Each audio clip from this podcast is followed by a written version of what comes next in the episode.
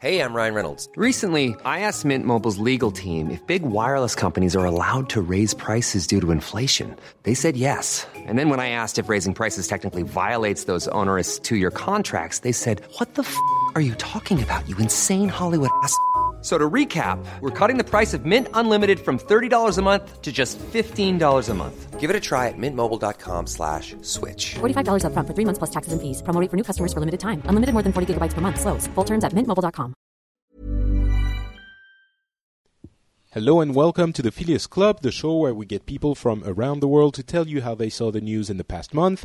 This is episode 42 for December 2011.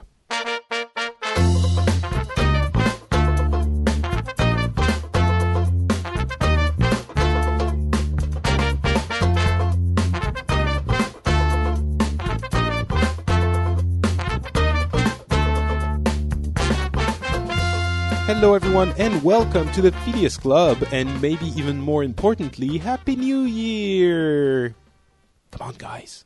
Happy New Year. Uh, I'm, I'm I'm still trying to figure out how does it work. Happy New Year when you just said it's December. And Because- what we're now what? When does Happy New Year stop? I mean, we're what you know deep into the new year already. That's true. That's true. We did. We are recording. It's already January. What seven? Yeah. Yeah, Yeah. So I did say, but but you know, it's still. it's the I first guess- Phileas Club of the new year, so therefore it's There warranted. you go. Thank and, and, you. and we, we don't celebrate New Year in, in uh, Saudi Arabia. It's haram, forbidden. Come on, Oh. we don't. We Really? don't celebrate this. Yeah, stop stop It's- bullshitting. it's forbidden. this. Yes, Well, it's, guess it's, it uh, it's some stupid Christian thing you just made up to make all the world to follow your belief system and all of that stuff. You you Christian people are unbelievable. Trying to control the to, world. to control everything. That's true. But Yeah. yeah, I guess yeah. I'm I'm I'm being silly. Of course, it wouldn't be permitted. It is a very Christian thing. So, um, but you know, it it passed into civil society. It's now our calendar. Well, it's not yours, I guess. What year is it Nope. for you? For us, it's 1433. but okay, so okay. First of all, first let's introduce the hosts. Of course, you've uh, heard and rejoiced at the triumphant return of Turki, who's been out for uh, two episodes because of his faulty memory chips inside his head. Ah, ah, what? One episode faulty memory chip. The other one I was in Korea. Okay, well, so you were in Korea, and then all of a sudden, the dear leader, you know, passes hmm. away. So. Uh, uh, uh, hmm. I'm, I'm, I'm afraid I'm not allowed to comment on that matter. Okay. All right. Yeah. That's uh, really? Are you serious? No. Okay. No. I was like maybe because you said you were going in South Korea, but uh, that's what spies say when they go and do business. Um, and uh, Eric, which you might not have recognized because he uh, was on only once in July already. I How are know you it's doing, been a long Eric? time. Wonderful. It's great to be back. So Eric is possibly the uh, most serious journalist journalisty person. I try not to be too serious. So Well, you just told me that you are now officially the editor in chief of digital media at uh, France 24, which is an international news channel. that's so right. you're So web, mobile, the whole Yeah. kind, of anything that's not television, really. so you're, you're you're and as everyone knows, television is sort of you know. Uh, uh, leaving uh, ground for digital anyway. So basically, yeah, you're sort of a of of a Hey. real journalist, kind of. Kind So- of a real journalist. I would hope after 25 years now, I'm finally making it into the club. So So, as uh, as uh, may- maybe a few uh, listeners don't know because they didn't listen to the uh, episode we did in uh, July. Um, so, you're based in Paris, but you're mostly a specialist of China and Africa, and Yeah. you're an American uh, part American part other things. That's right. And- And, uh, you know, I spent 10 years reporting in China and in Asia for the Associated Press, the BBC, and CNN, among others. And then, uh, you know, landed in Paris via the Congo. And, you know, while in the Congo, kind of fell upon the huge trend that's underway now across Africa of the growing Chinese presence there. And so I blog and tweet and podcast on that. So you will sort of be on uh, double slash triple slash quadruple duty because you'll be sort of the uh, token American and Nice. then the specialist on uh, Asian matters and Okay. also the guy who knows about Africa. And Good. you're in France too. So Well, I'm used to living in Paris, being the token American and getting beat up that way. So that, that's familiar territory. So let, let's uh, let's get it on. so we I, I, did. I, I hope you'll beat the Parisians back. It's you know the Parisians You beating them back is really kind of a sport. That that's that's not even that hard. The French Yeah, are, just are, are the, the I'm- French are I'm just so sure it's a cute. Fun, fun sport. It's a very much a lot of fun in that sport. A lot of what? The, the, it's a lot of fun, and plus the French are very good at losing. So. no Oh. I I love you too, Turki. hey, by the way, my mom is in Paris. Oh, she is. Yeah. Well, if she needs anything, she know who she can call, and by that I mean Eric. Yeah, Okay. Oh, um, yeah, talking about the, the token American, uh, we're gonna start uh, talking about actual topics soon. Um, before that, I wanted to say that I uh, said on Google Plus that we were gonna start recording the show, and uh, for the first time ever, I just uh, asked what do you guys think we should talk about. I think a, a, a third, uh, two thirds of the people were saying uh, the Iowa cau- caucuses. Okay. So. Yeah, we can uh, mention that. Excellent. So yeah, we'll talk about that a little bit later. But for now, let's start with uh, the death of Kim Jong Il. Kim, it's it's pronounced Kim Jong Il, I guess. Yeah. Um, and so Kim Jong Il, uh, he wa- he was Seriously, sick do, for do we even care what how it's pronounced? The guy's dead. Good riddance.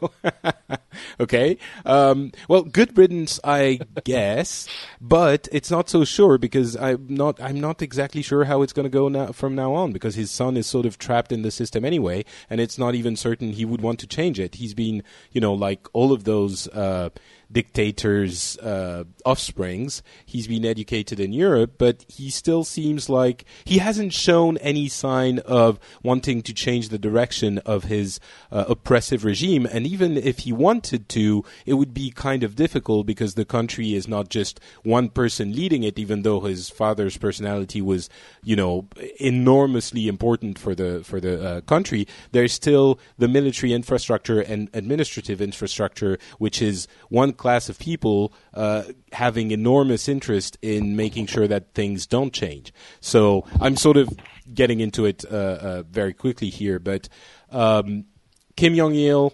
he passes away. Uh, it was sort of expected because he had been sick for a while.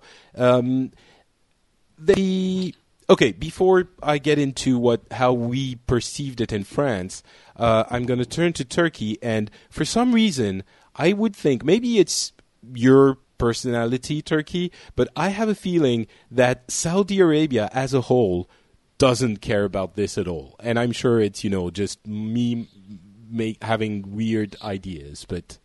Eh, is it is it like well, it, it depends on what on, on what way you mean. It doesn't care about it at all. If you mean does Saudis look at it and think, well, it's important, it affects us or something, yeah, definitely. Most Saudis would not care.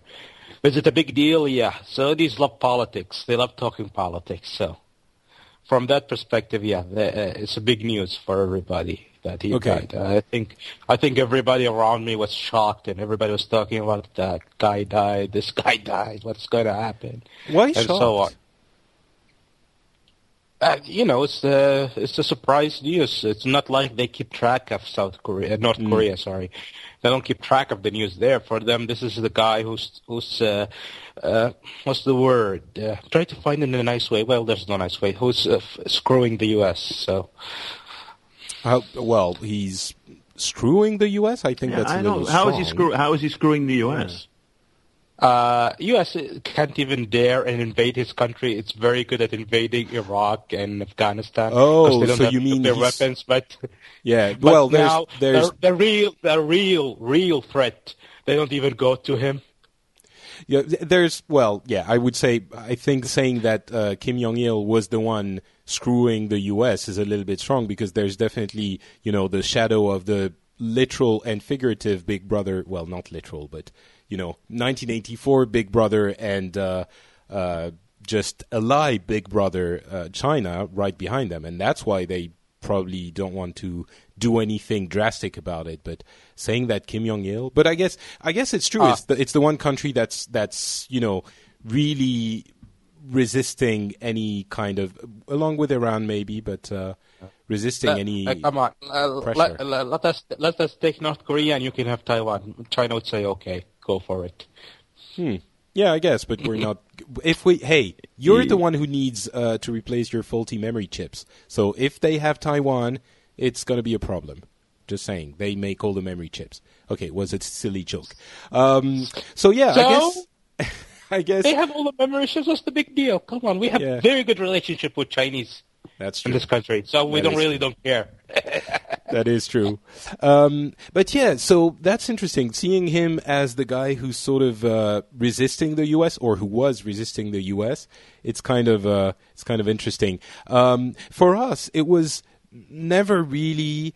It's not seen. He North Korea and Kim Jong Il weren't seen as the guys, you know, heroic. Not heroically, but you know, valiantly resisting and doing what they wanted. They are absolutely crazy dictators, and we often have sort of a semi-concerned, semi-funny view of the of the country because uh, amused is the word I would choose maybe because you know he is very eccentric and he had those delusions of being a great director uh, director in the sense of a movie director. Yeah, I, I, I think the biggest problem with North Korea is that uh, the people of North Korea, the majority of them, are brainwashed. They actually believe in all of the propaganda they hear. Well, so, yeah, that's that's, the that's other thing I guess. problem of trying to go into North Korea. If, if the people aren't ready, you need to educate and uh, try to get the people ready for this before you can even try to overthrow a government. So it's definitely before going to uh, to Eric and and maybe uh, the view of China on, on this, which must be kind of uh, difficult to manage. Um, the the thing that stroke us, stroke us. Yeah, I guess uh, the most was, as you're saying, the reaction of the people, and we have to be careful because obviously we were seeing official images and people crying hysterically uh, for a few days and maybe a week uh, after the death of uh, Kim Jong Il were very.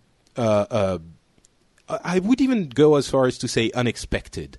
Um, and we were sort of puzzled and wondering whether it was people actually who didn't know any better and who were brainwashed, because you have to remember that, and that's something we, we the, the newscasters said specifically, uh, they are educated with the cult of the leader ever since they're in, in school, you know? So even though you're, you're, even if some of them were sort of understanding that the situation of the country is dire because you know it's a country where people don't have enough to eat, people don't have any liberties. It's obviously not a nice place to be.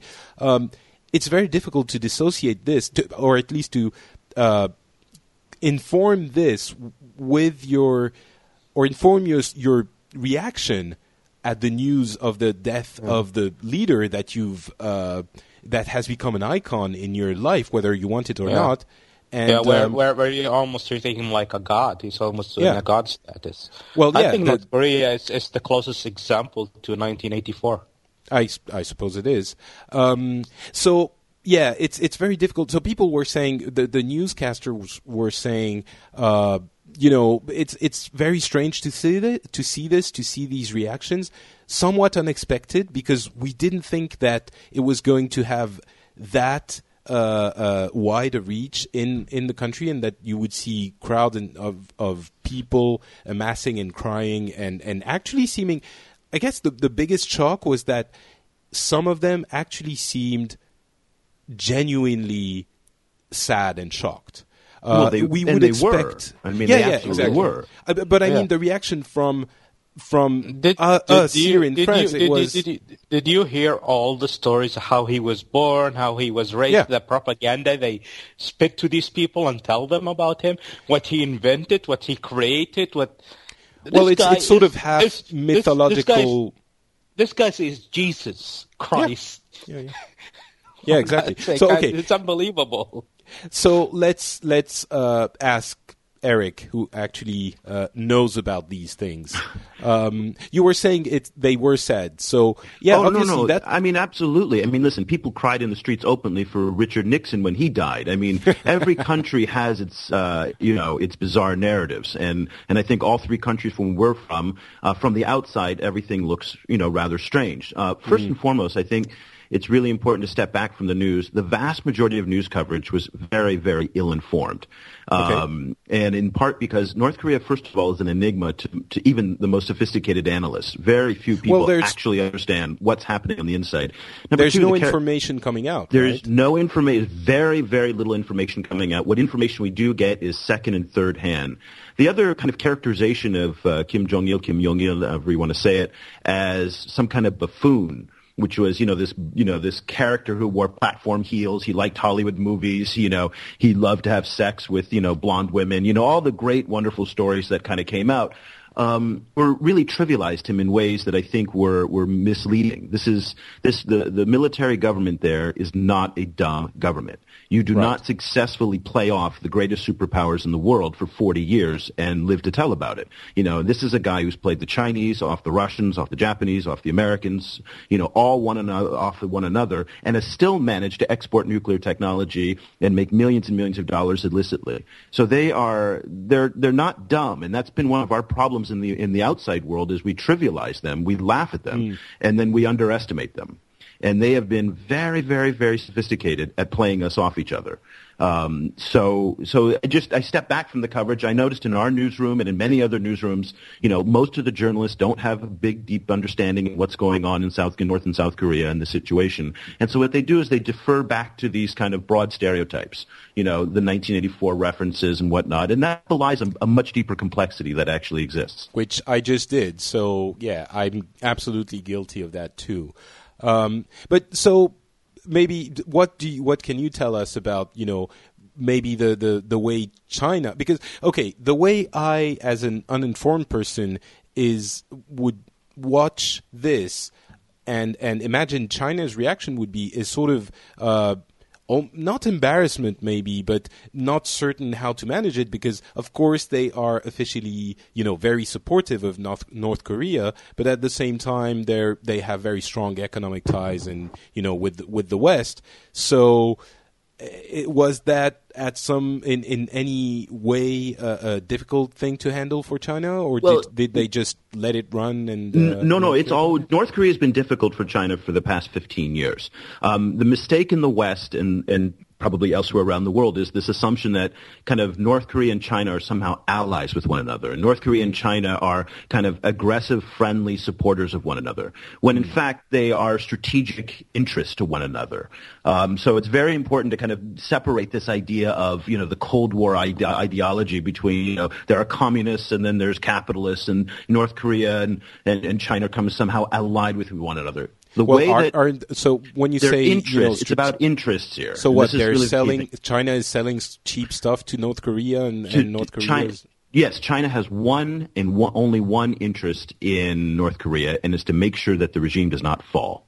Um, so there's a couple factors to take into account. The last thing that China wants is 10 million North Korean refugees streaming into its borders because the state collapsed. The next Right. to last thing that North Korea want, that the Chinese want, is U.S. forces and South Korean forces up on the Yalu River on their border.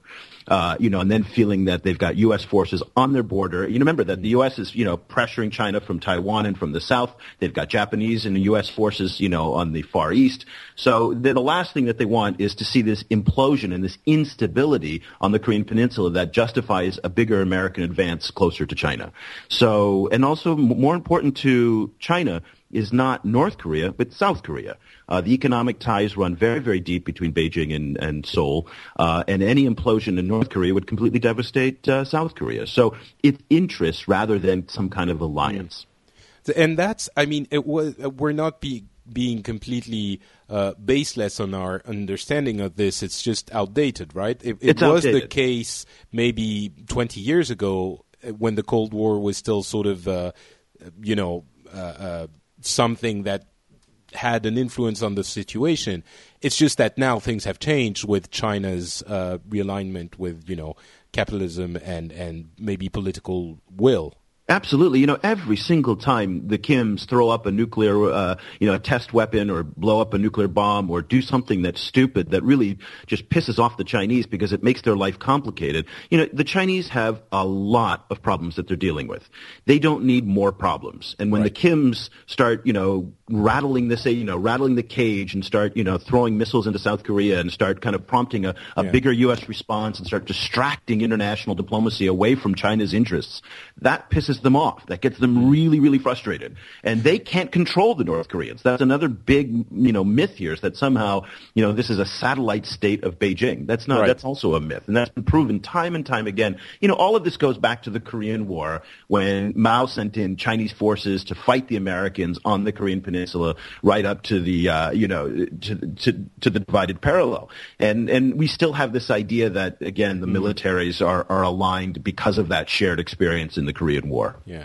All right. So, in given that, how is it? Uh, how did that did they handle the the death of uh, I was going to say of Mao uh, of uh, Kim Jong Il uh, in China? If, do you know uh, you know how it was reported? Was it? It was. Oh, it was reported, and it was reported quite openly. Again, you know, the Chinese press on non-sensitive issues is is quite dynamic more today. More well, more so I guess that's my question. It, was it not a sensitive issue even in China? No, not really. You know, because there was a peaceful transition. What becomes sensitive for the Chinese is when there's, you know, like what we saw with the Arab Spring and the Jasmine revolutions, where you know old geriatric dictators are thrown out of power against their will. This was a transition of power that was long anticipated. We didn't know that it was going to be Kim Jong Un until you know two years ago, but Right. they knew that one of the kids was going to was going to be in power. They knew that Kim Jong Il was sick. They knew that this was going to happen, so this wasn't a surprise. Okay, and so, so when they see me- orderly transitions of power, that's not something that's that sensitive. So, for example, no, but let me ask you- it, let was all over this. Weibo, you know. Let, let me ask you this: They did. I'm guessing that they didn't uh, make fun of his platform shoes and love of uh, Hollywood. No, definitely not. They All don't, right, so that's again, my- but that that's actually a compliment though that they don't actually trivialize the way that we do, and we often turn news into entertainment because it's we don't, for what we don't understand, it's easier to laugh at. And Okay, that's well- a shortcoming of the Western media and the international media more than it's a shortcoming of the Chinese media. Okay, well, yeah, okay. I guess that's fair enough, but it's still sort of a, of a he's still a peculiar character. I guess we, we made fun. It's possible to do both. We did make fun of Gaddafi and at the same time took him very seriously because he's eccentric and it's not, you know, it, it's not inaccurate to to describe him as eccentric. And I'm guessing what I'm getting at is I'm guessing the Chinese newscasters could not have pointed out his eccentricities. I'm talking about Kim Jong Il. Could not have pointed out his eccentricities because of you know political implications. Maybe, but I don't think they think of it that way. Listen, Hmm. you you're a Frenchman, right? Who's your president? It's a short no guy with a Napoleon complex who, you know, who's as eccentric as they come. I mean, this is a guy And that we make fun of him and we time make fun time. of him all the time. But in the United States, in fact, that's all they do about Sarkozy is they make fun of him. It's just not actually in the nature of a, of the Chinese news to trivialize like that. Their news is a much more serious, much like uh, French news, for example, compared to American news, is way more serious. So it's actually less a censorship thing than the style of news. Now, on Weibo, for example, people were passing around, which is the Twitter, uh, you know, the microblogging service. Uh, Yeah. that was alive with people talking about, you know, sharing, you know, fake pictures of him, sharing, uh, you know, people were talking about all the kind of rumors and all the different things. So Weibo Hmm. was was very very dynamic on that, but the official news wasn't uh, was much more conservative. And I have to admit, you know, here in Europe. You know, we have more conservative news than in the United States, um, you know, or than in much of the Arab world, for that matter. Uh, so, so that might be just Or- cultural differences in how we project news and present news, rather than anything official censorship-wise. Right. Okay. Well, that's uh, surprising. Um, what about uh, Korea? If you know Korea itself, is there any speculation in China, or you know, the question is for everyone: um, Is there any speculation or where it might go? Because here in France, it's definitely we don't see it moving a lot, and the the biggest question is who is Kim Jong Un? who, who we don't know. We don't know, you know, what he wants, what he would like to do, and, and definitely we don't know what he will be able to do if he wanted to do something. Well, that's one of the big questions. The other big question is, is actually Kim Jong-un actually in charge?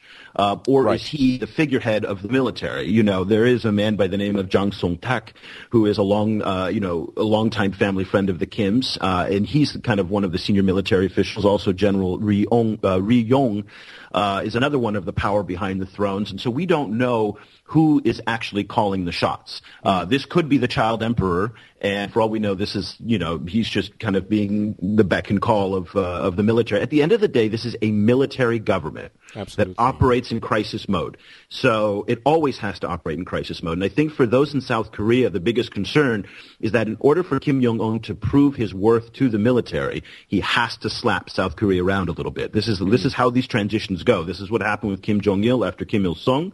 Uh, and so they're probably going to start firing some missiles or shooting down some planes or kind of, you know, taking down a boat of sorts of some sort. They do that and they do these symbolic to say, does this guy have the balls to to take on South Korea? And that's that, so that's what I think people in in South Korea are nervous of. Like, how is he going to have his initiation? You know, it's like you know the gang initiation where you have to go down the street and Yeah. just beat somebody up. Well, there's a little bit to that, and he's got to show he's got the cojones and that he's got he's man enough to kind of slap the South Koreans around, and that will then show to the uh, to build some legitimacy within his own military. And if he doesn't do that, then he's got a problem. And so the South Koreans are waiting. When will this happen? Yeah. Turki is the is the question of uh, what kind of leader is Kim Jong uh, Un going to be even asked uh, in in Saudi Arabia, and maybe the Arab world in general, or is it? I think the majority of people just think it's the same thing. It's just uh, from father to son, and the same system is going to work Yeah. as it ha- always has. And I think, uh, in a way, the uh, North Korean media ha- emphasize that that's how things are going to work with all of their uh, propaganda and declarations, protect the leader, and and we will continue on our way and all of that. So.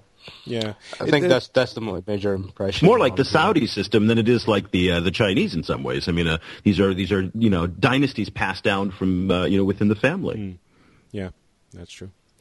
Um, all right, let's move on to uh, the ever continuing saga of 2011 um, with the Arab Spring in general, and maybe in, in particular two uh, uh, points, two items. Uh, the first one being. Uh, I guess we can gloss over Syria. Uh, things are continuing to develop with a, a slight shift to a possible, a potential military conflict and the sort of denouncing of the Arab League's uh, uh, ah, uh, committee well, I mean, envoy. Yeah, well, the observers and they, Yeah, the you know, the. Arab League observers were basically credited as being a joke. Uh, you know, they and they were, uh, you know, now they've gone to the United Nations to ask for some training uh, in order to be observers. So this is now basically entirely discredited. It is, but I mean, it's it's interesting that it was discredited. At least, you know, that's the way I, I would understand it. It was discredited in a way that they didn't try to force anything by saying, "No, no, no, no, things are actually fine." Once the, you know, the, the what was the name of that general? Oh, I'm The sorry, Sudanese forgot. general, I forget his name too, from Yeah. Sudan. um, who was saying, "Yeah, actually, it's not so bad." Everyone, including his own, you know, potential supporters, were saying in the Arab League, were saying, "All right, let's wait for a second. This doesn't seem like it's working." And it wasn't basically a work of propaganda. It was actually the the the origin the the origin of this of this uh, committee was genuine, and they were trying to actually send people to watch the situation. When they saw it wasn't working, they are, were going to rework it and to you know to to take their their copy from the beginning and, and do something that works. Uh, it, it was still. Sorry, go ahead. I was just gonna say that while I agree with you on most of the points, I still want to give these people a chance. I really don't want to judge them until I see the report, which should be coming out in the next couple of days, I think. Because, come on, if you're in the middle of Syria and you're being investigated, I don't think it's smart to go and lash against the Syrian government when you're surrounded by their own goons. So That's a fair point. uh, I, I do I do agree with you. It's completely unacceptable, and I am suspicious that this uh, entire thing is going to be a complete joke. But I will wait to give my final judgment until I see the report. The report will give make uh, give me my final opinion. But I do agree, from what I can see, just from what we're seeing and hearing right now, yes, a complete joke, and a lot of people are pissed off of it, even here in Saudi Arabia. And Well, it really that- is a lot at stake for the Arab League because really, if, you know, the Arab League has never been known as an institution that had a lot of teeth behind it and that was very aggressive towards its members. And so if the Arab League comes up with a whitewash report on this, really it's, I mean, I don't think people are going to take it that serious in the future. It'd be hard for them to build up that credibility that they've lost because they didn't have an enormous amount on this front to begin with. It's it's interesting. Actually, you know, actually, actually, actually, if that does happen, it's going to hurt the, Arab League more than uh, it will That's hurt right. in, in it, within its own people than it will uh, uh, hurt it within the international community. Because a lot of countries like Saudi Arabia, uh, like uh, Bahrain, like uh, United Arab Emirates, uh, Egypt are anti. Syrian government, and they would be very pissed to wish wash the whole situation because for them they don't accept it. Saudi Arabia has now almost closed its embassy in, in Damascus. Now there's only the minimum number of uh, employees required to run it. So you're saying that basically Saudi Arabia is is being very uh, I don't want to say forceful, but uh, wants a, a proper uh, look at the situation and wants to you know condemn Syria for Saudi Arabia has condemned Syria officially. no no I mean they want the Arab League to you know actually monitor the situation in a way that would be respected by the the you know the UN and the It, world yeah, because uh, look, look, you have to look at that different ways. It, it it helps them first. It helps them to get rid of one of their biggest problems. The Syrian regime is a big problem for Saudi Arabia because it's very well tied with Iran. It also go. helps them to to give out the, an image out there that the Saudis do care about liberties and try to uh, even within Saudi Arabia, you have the, the own population of Saudi Arabia, they would uh, be more accepting of a government that would go against the Syrian government and protect those people. And it's it's it's all about the image for the government internationally and locally. Yeah, but I mean, the the point you bring up about you know trying to box in the Iranians is very very important because the Iranians have been funneling a lot of money through Syria for a long time, and the Saudis have been Of wanting to kind of contain the Of Iranian course. influence in the region. So that's a great point, and that's really Yeah. that's a big reason why the That's main- Saudis have been that- pushing. That's that's the main reason. And of course, you have all the image uh, reasons, but that's the main reason, and nobody, only an idiot would deny that. I guess in general, um, the the thing that sort of surprised people, I would say, even though that's a little harsh, um, was the fact that the Arab League was sort of taking charge of this problem it, when in the past I don't feel like they have. And when the first we as I was saying earlier, people were expecting the, the, the committee to sort of, you know, be very complacent complacent with, with the, the Syrian regime potentially. And when that started happening they said, Wait a second, we're going to you know th- they wanted to have a clean uh, uh, a clean operation there, and that was a little bit, I think, unexpected um, because they haven't it's- done so in the past. It- and and you know it's a good thing. And- but- Yeah, it's true because with, when you had the Arab League, how many of the countries there were run by dictatorships? yeah, exactly. So how But many the- dictatorships are going to support someone against another dictatorship? Now, Well, almost know. not, almost no Arab country has a dictatorship. You might think, say, Saudi Arabia has dictatorship. That's a dictatorship monarchy. I, you have to separate monarchies from a dictatorship. well, that's so there's no more I mean, dictatorships. Uh, I mean that's that's semantics and dictatorship. You know, one man's dictatorship is another man's freedom fighter. So I mean, you know, uh, there's no way to argue in the West that Saudi Arabia is not uh, an authoritarian government, just like Bahrain. Now you can call it a monarchy, but at the end of the day, the way that we perceive Saudi Arabia and Bahrain and a lot of these governments is authoritarian, leading into dictatorships. I mean, the way that women are treated in Saudi Arabia offends the Western standards. That is, Uh, you know, no, and, uh, no offense, but who cares about the Western standards? You well, no, but your that's our people. perception. No, no, no, but that's our perception. It's- it's- and it's every so it's again, it's a it's a relative. Uh, you know, who is a dictator is a relative uh, argument. It's not there's not an absolute on this. So you may think that they're not dictatorships in the West, they do, and then we're stuck at a at a debate. Yeah. You know, I guess The, Yeah, I guess when you my have point a was republic, when you have a republic where there's elections and this guy always wins 99%, that's a dictatorship. But when you have a monarch and then family takes the control of this country one after another, they're open about it. They're telling everybody we're a monarch, our family's going to rule. They're not playing games and saying no, we're a democracy. We have elections and we win the elections a every nice time. 99. 99%. Seriously, who wins the election 99%?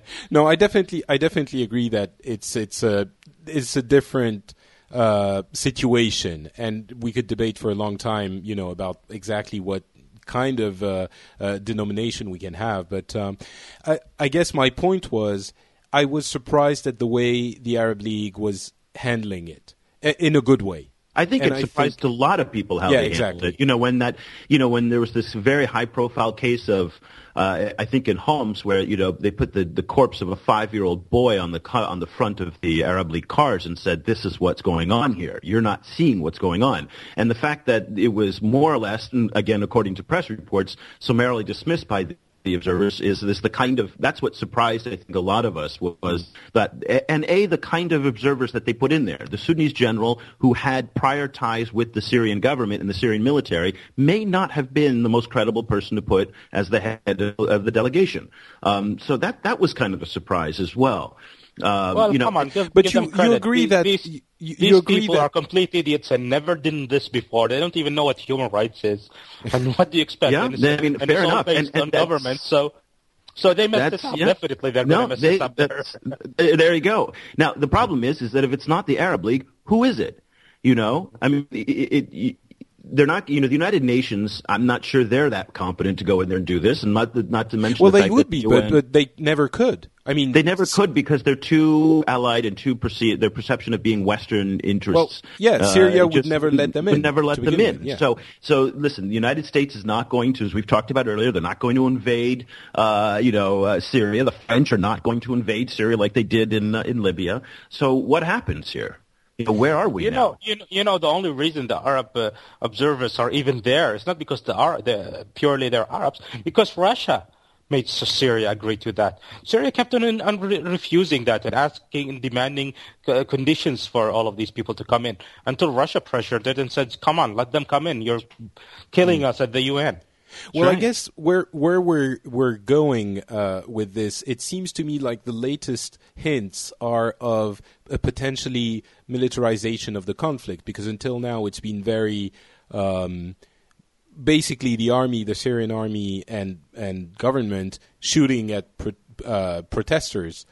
And Actually, there is an armed uh, resistance in Syria, but it's Well, uh, yeah, that's my point. and it's mostly uh, army. It- there are people more and more defecting defecting uh, uh, Exactly. high-ranking officials, and you know, so it, it, it potentially turn into a civil war at some point down the line. It seems like, yeah, Well, there's no doubt that, that if this con- if the if the stalemate continues, that both Israeli and Western interests are going to start smuggling weapons in the same way that they did in Libya to Benghazi to the NTC.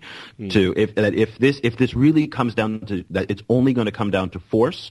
Um, you're going to start seeing that in a much Yeah. bigger way. And I Um, don't see the thing is I don't see it settling down now. It's not like all of a sudden the protesters No. are going to say, "All right, fine, you win," you know. So I There's no, that won't happen. They're going to go. They're in it for. They're playing for keeps. Both sides. They both know what's at stake too.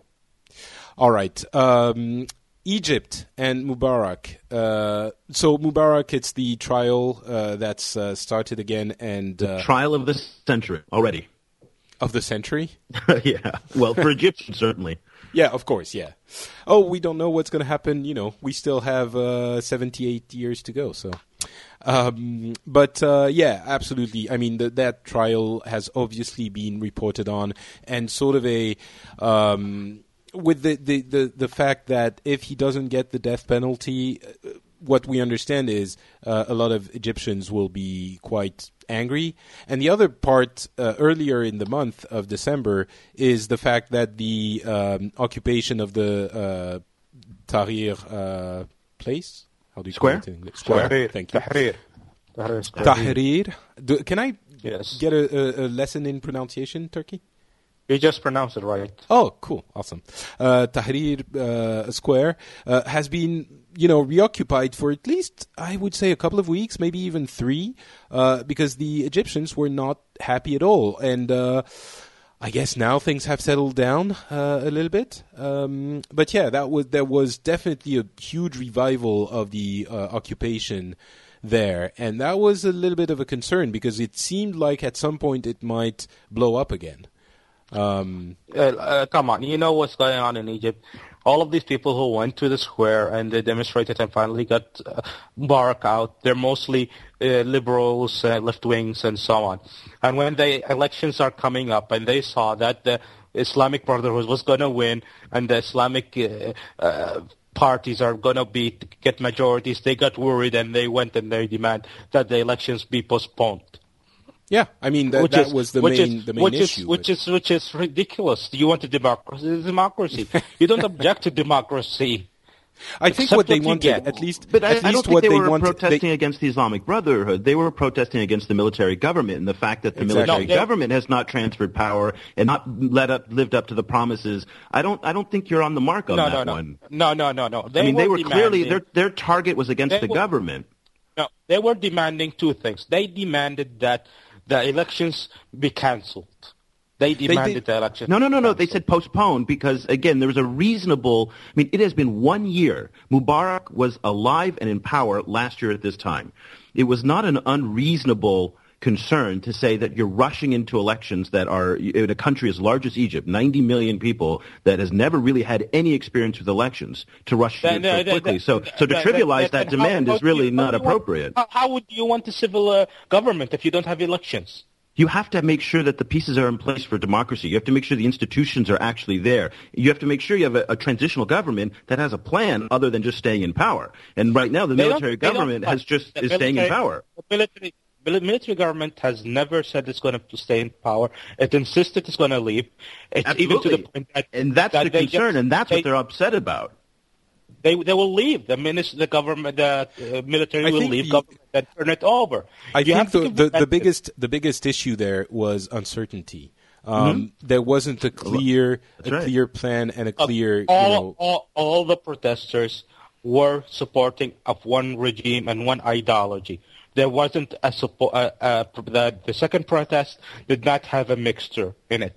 Yeah, because these true. are people that are going to lose a lot. It's, the they are definitely going to lose. I think another uh, important point there was they wanted a constitution that guaranteed certain liberties, and that was being sort of. Uh, I don't even know how it uh, ended up uh, in the end, but that w- they weren't getting what they they wanted in the constitution, so they were afraid that the uh, The constitution isn't even ready yet. It's, it's just Yeah. the, what's available right now as a constitution. The one they're arguing about is an is a concept, it's an idea. You, you still have the elections, then they have to review it again, and then all the committees that were elected for higher upper parliament, lower parliament have to vote on it to approve it. But that's exactly the point. To have elections without a constitution is really putting the cart before the horse, is what they're saying. That you need to first establish these basic foundations of any kind of, let's not even And, call and it who, who, who, who, who, who will write the constitution? But again, there's lots of different ways, and other countries have provided models of this. That you can have a council of elders, you can have an elected body that is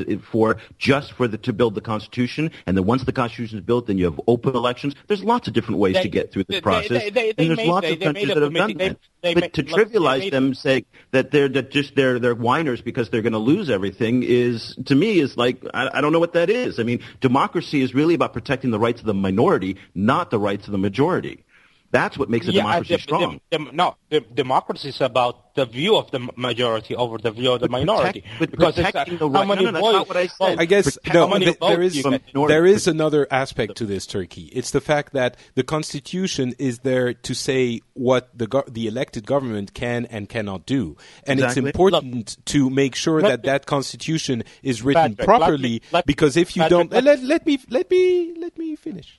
Okay. If if because if the constitution is not written properly, then the elected government can do whatever they want, and then you know enact laws that will um, uh, infringe on the rights of the of some uh, people, particularly the minorities, and that, in my mind, at least that's why how I understood it on the in, with the way it was reported here, is what the protesters didn't want to see happen. They wanted to make sure that the Constitution, basically, what it comes down to, that the Constitution didn't allow for an Islamist regime put in place to enact laws that would go against certain rights that they wanted to have, you know, secured. Is that and that's fair? exactly that's fair, and that's exactly not never going to happen.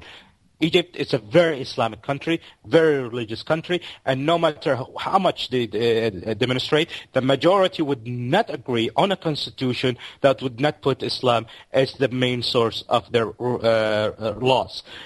It's not ever going to happen. Egypt is Yeah. not ready That's a fair point too. Yeah, Eric, Yeah. can you? Egypt not Yeah, ready for can that. you and see that's the- the conundrum no, no, there? uh, No, no, no. It's absolutely a majority Islamic country, and I don't think anybody's disputing that. But there are a, a very large Christian Coptic population. There is a large secular population, small minority, but it's there nonetheless. And there are these minority populations that want protection, and they are voicing themselves to say, we are going to make sure that in this constitutional process, in this electoral process, you know that we've got a voice. Whether or not you listen to us in the halls of power or on the streets, you're going to have to listen to us, and that's what they're I, saying. I think that's there's a fair point. For example, if you ask a, a fair point by Turki, if you ask, for example, um, whether or not women, uh, it's a completely you know random example that is maybe not uh, uh, factual in in Egypt, but let's say that the minority of uh, you know Christian and secular uh, uh, people would want for women to have the right to drive. And the large majority of um, the the Muslim population would say, well, you know, th- th- this is in the election we want to have a an Islamic government in place, and according to the Islamic law, women don't have the right to, to drive, so that's what we want to enact. How is it democratic to write a constitution where you guarantee women the right to drive? if the, the, the, the, the majority of the population would want to pass a law that says the opposite. Listen, we have some great examples of the largest Islamic countries in the world that have pluralistic societies, whether it's Indonesia, Malaysia, even India. Uh, these are the largest Islamic populations in the world that are very, very, very, very diverse, have very, very sophisticated constitutions, and actually have the tolerance for what we're talking about. So this is not about Islam being intolerant. This is about that's a not pro- no, that's is- not no, what no, I'm but- saying. No, no, no. It's but not what I'm saying, Even a Eric. majority population. No, no. But even a majority population in places like you know Indonesia, uh, where it's a very Islamic country, um, you know, have been able to find lots of shades of gray. Now, in this case, as you're talking about, if they vote to ban certain activities, well, then they vote, and that's democracy. But then you also have to protect the rights of minorities, and that's a very important aspect of democracy. It's not the rule or the tyranny of the majority. It's protecting the rights of minorities as well, which is a critical part of democracy. I think you're defining democracy as you're including in your definition of democracy the protection, the guaranteed protection of certain rights. That's which, right. Which certain basic fundamental rights. I agree, That is, but then you have to define which rights you want to protect, and, that is that's up where to each country, and every well, country go. goes through that process. But this is what I think they're complaining about now: is that this is being what they're concerned about is this process in the constitutional process is being ramrodded, and they're not getting their voice. Fair enough. Let's say that Egypt uh, gets a uh, con- I don't know how you call it in English, but A constitutional assembly of some There kind. There you go. A constitutional uh, government, a constitutional assembly, and that assembly fairly and you know uh, representing the country says we are t- going to protect this, this, and this right. It's going to be written in the constitution, but this, that right, that right, and that right are not going to be included. And for example, one one that might be a problem where you know uh, women can't drive. That is not going to be protected. Uh, I under- No, for Patrick, us, Patrick, for for, Patrick, for the probably problem- most of us, it it would be a problem because it's it you know we consider it a, a basic right. You know, it's it's oppressive towards women. But if they wrote it and went through the process in the uh, constitutional assembly, would that be uh, more acceptable, Eric? You think? Well, I don't to the to the people to the people protesting on the Tahrir Square. It's I don't think they would be happy. I, I know I don't think they would be happy at all. And I think what they what they want, and again I agree with Turki, what they want they're not going to get because they live in a society where they are a significant minority and they're not going to uh, to achieve their goals through the constitutional process. Um, that said, really it's up to them. When I mean them, it's the 90 million Egyptians to decide their future. There are consequences to the decision of that future, though. That is, if they go in a certain direction, um, you know, the world reacts. And this is a country that is extraordinarily dependent on the outside world. This is a country that's dependent on foreigners for tourism, its largest industry. It doesn't have much oil, and it's certainly dependent on my government and my tax money to support that military government. So there are very, very real consequences to what direction they go. Turki, I sort of interrupted you a minute ago. No, I'm just sa- I'm just trying to say that at the end of the day, it's all about one word. The basis of the laws in Egypt will be under Islamic law. The basis. Yeah, no, I agree. That they, That's absolutely that, agreed. That that they will never remove because the huge majority of that population would demand that. And if they remove it, trust me, I'm talking about this time. I don't know about maybe in 10, 20, 30 years, maybe things change. But at this time, that could result in a civil war, removing that No, I think There it- I- I doesn't think seem to be a direction to do that. That's the direction it's going in. Yeah, I think it's it's. I mean, it's obvious that in all of these countries, there's going to be a, a an is uh, you know a Muslim basis for the government. It would be, you know, it would be somewhat undemocratic if it wasn't. And That's I right. think that a lot of the concerns um, that that a lot of people have in Egypt are probably going to be sort of uh, addressed by the the uh, economic situation of the country because even if uh, a, a, a government, you know, the the Muslim Brotherhood gets elected in Egypt, which is likely. Uh, they're not going to be able to have the country function if they don't have certain, you know, a, a somewhat um, Exactly. uh, Exactly. you know, permissive view of things because of tourism, because of the the, the help the that they need from the government, countries. the government would fall, and the next election, someone else would come to power. It's all about the economy. At the end of the day, people would worry about how they live, how about the economy. That's Are the you most telling us thing. it's the economy, stupid? Turki? Is that what you're saying? yep, it's the economy stupid. Um, all right, fair enough. Um, another uh, important point uh, is the Iran rattling, uh, I don't know, everyone's something uh, with the threats of uh, closing down. Oh my God, I'm I'm forgetting the name of that. Uh, Hormuz, there you go. the Strait of Hormuz. the Strait of Hormuz, uh, which basically Iran is uh, sort of. Oh, can someone else take this one? I'm not informed enough uh, about it. Like what? go explain that the you know that they're threatening to shut down the Straits of Hormuz, where you know an enormous I forget the percentage 40%, I think. forty percent of the world's oil passes through, and this would have a devastating effect on. Uh, world oil markets, and the idea is to try and kind of Oh, hit back at the U.S. I'm- for I'm all. sorry, just a second, Europeans Eric. For, yep. We we sort of de- didn't even cover uh, the the China about uh, Syria and Egypt. Can we can you quickly uh, tell us what China's position is on all of this? Yeah, I mean the Chinese play a very important role in Syria because they uh, have refused to to look like unlike what they did in Libya. The Chinese at the UN Security Council have refused to support any Western actions against Syria. So the Chinese and the Russians are forming something of a block here. They're not necessarily working in sync with one another, but their interests are not aligned with those of the Eric, West's. Eric, uh, can you correct this for me? As far as I know, China has decided to abstain. Well, uh, no, an abstention is that's what they did in Libya, and that's what gave the green light. No, I'm talking light. about in Syria. They In are Syr- as far. I could be wrong, but as far as I know, in Syria they're abstaining because they have more more to uh, work with uh, Saudi Arabia at the moment than in, in Syria, and they would rather win Saudi Arabia than Syria. No, no, absolutely. Their interests are much more complex and they're much more aligned. And not only, and interestingly enough, not just with Saudi Arabia, but also with Israel. Uh, the Chinese relationship with Israel is also another fascinating one. The Chinese are uh, working on technology with the Israelis, and the Chinese have a growing trade relationship with Israel. So, so China's interests across the region are are very broad. Now, the other thing to keep in mind is the Chinese have relationships with the Assad family that go back a long time. And the Chinese value these relationships. So they're not going to throw them overboard you know, just tomorrow, um, which is why they're playing this abstention game, but they're also playing this game of not necessarily of giving indications to the West that we're not going to support any kind of military intervention in the way we, that happened in Libya. They're not going to necessarily support an aggressive intervention from the UN, but at the same time, they're not blocking things like the Arab League as well.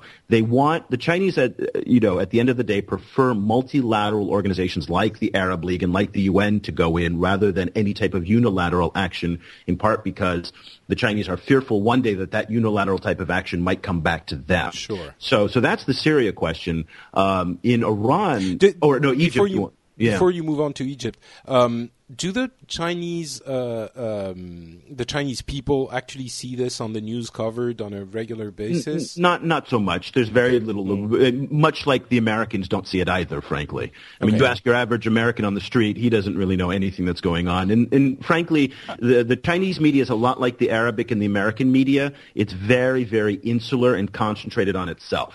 Uh, it's, and it's and, and plus in, huge in market. Syria, in Syria, I think the real pro-Syrian is the Russians. They are the problem when it comes That's right. to Syria. That, that's right. It's not the Chinese. And basically, one of the key things that the Syrians and the Egyptians have in common is they're not big oil states. So China's interests aren't as deep. Uh, China really doesn't have the type of interest that it, in, in Egypt that it has in, say, Sudan or Libya or the rest of Africa or the Middle East because there really isn't a lot of oil there. There also isn't a large Chinese population that's in Egypt as there are in other African countries. So it, its business interests are not that deep. They're of course there, but not in the in, in, in the same way. Now, bear in mind. Uh, the Suez Canal presents a very important uh, role for the Chinese. They they just put their the Shuzhou battle group for the first time uh, last year, made it from the Horn of Africa through the Suez and into the Mediterranean. That was a first that had happened. So that's important for the Chinese is to have access to the Suez Canal. But other than, uh, but its interests are not very deep in that in, in Egypt. Right. All right. Okay. Um, let's so let's move on to the Iran thing, and basically, um, Iran, as you, you were saying, uh, threatening basically the world. Can, can they even afford to do something like that? It seems like a very bold move, and I'm not sure. Uh, we're getting more into analysis than who's playing with something. Okay, it stopped. Um, the, the, it seems like Iran couldn't really afford to do something like that, and I'm not sure I understand why they would, you know, do it other than just show a little bit of muscle.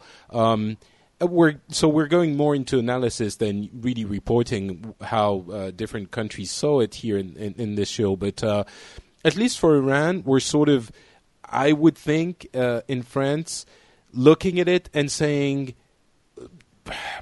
with a slightly concerned uh, uh, eye, going like, "Wait a second, what's happening? No, no, they can't do it. They're just posturing."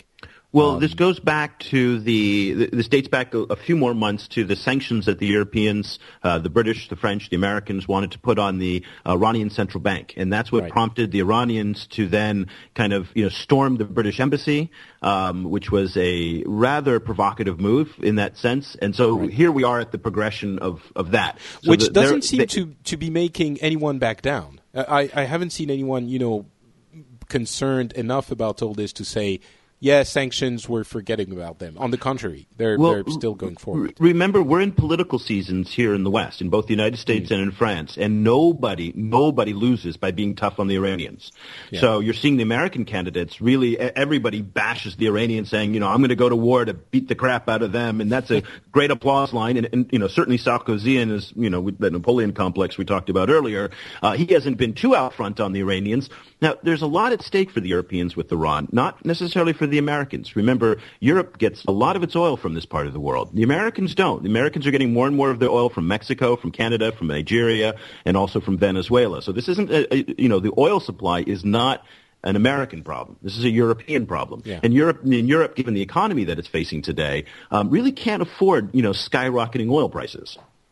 So yeah, but they're not. They don't seem to be. You're saying it's a it's an election year, but Well, this is a know, very serious uh, threat. It's, a, it's an incredibly serious threat, and it's one that you know you got to be very careful with the Americans here because you know we've got this you know itchy finger. You know, we're free from Iraq, we're getting free from Afghanistan, we're back to be on the dating market. You know, who's next?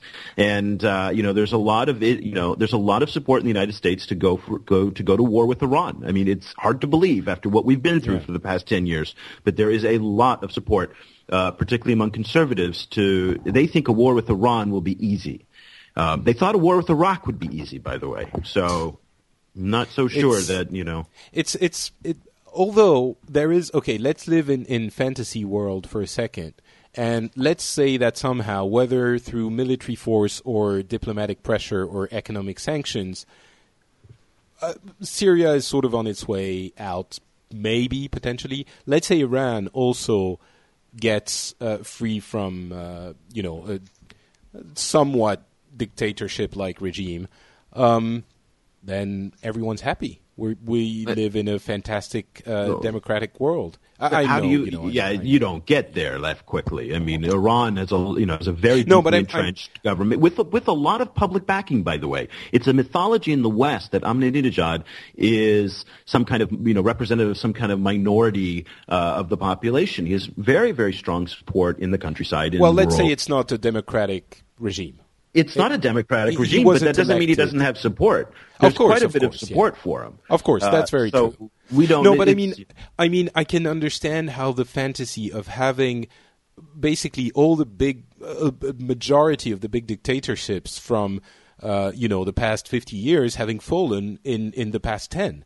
Um, and and when you look at the world at the world map after that, you only have very few places left where you can really say this is a, a horrible, you know, uh, uh, pa- previous century dictatorship regime.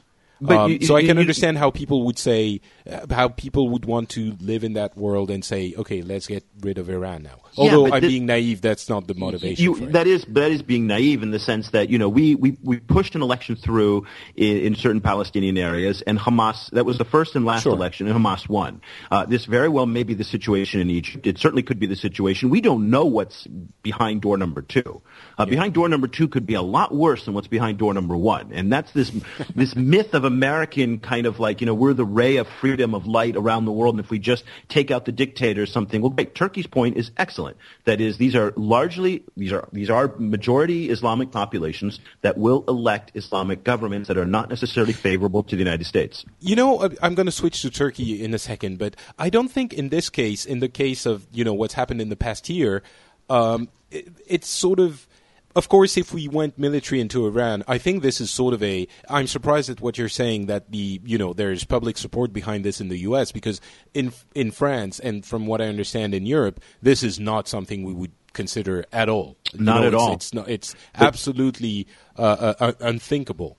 Well, Um, remember, it comes because there is this on the right wing of the United States, this blind Sure. support for this unconditional support for Israel, and and, Hmm. and Iran is considered to be the number one challenger to Israel. Sure. So, But what I mean is- Iran is something meant to defend Israel. I understand, but what I mean is, is you know, the the um, the situation with dictatorships has, in France at least, and I'm sure in other European countries, we are we've accepted the fact that dictatorships being toppled down by their uh, populace might lead to, uh, you know, definitely Muslim majority governments, and maybe even uh, um, uh, the types of government led by the uh, Islamic Brotherhood that we're not very comfortable with. But we've accepted the fact that this is how it goes, and that's the path of democracy. And we sort of have hope that things would change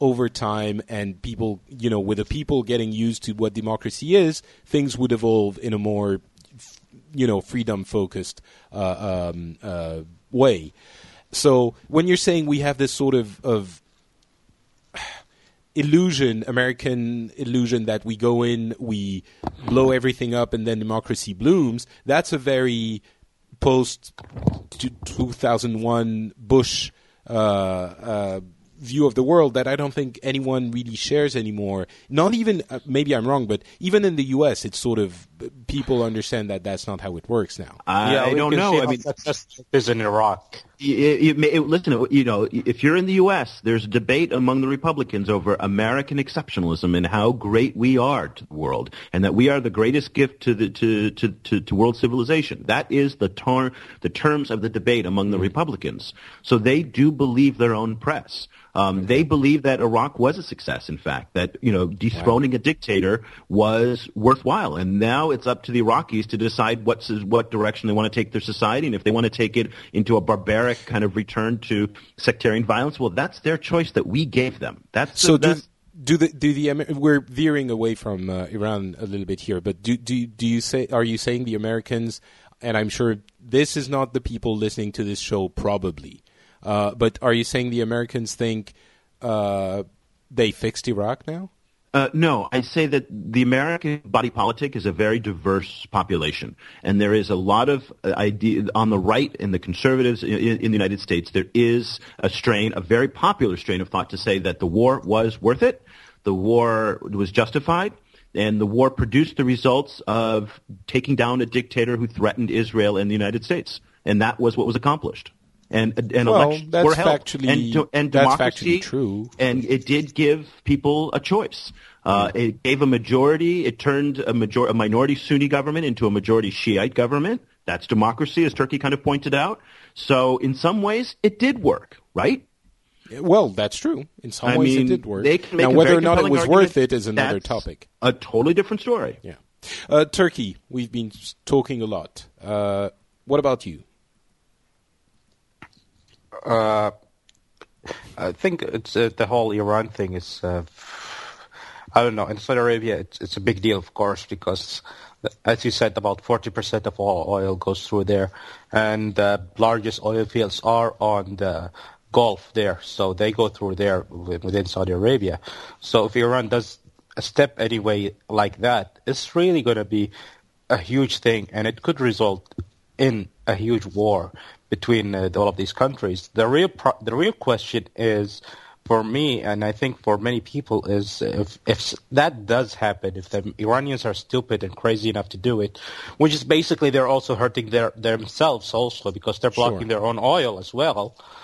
Uh, because uh, definitely Americans and uh, Europeans would be there, and they would stand side by side, each blocking the other uh, other uh, group's ships of oil. But what what would Russia do? That's the real question that uh, I think re- we really want to know, because Russia is very very close to Iran.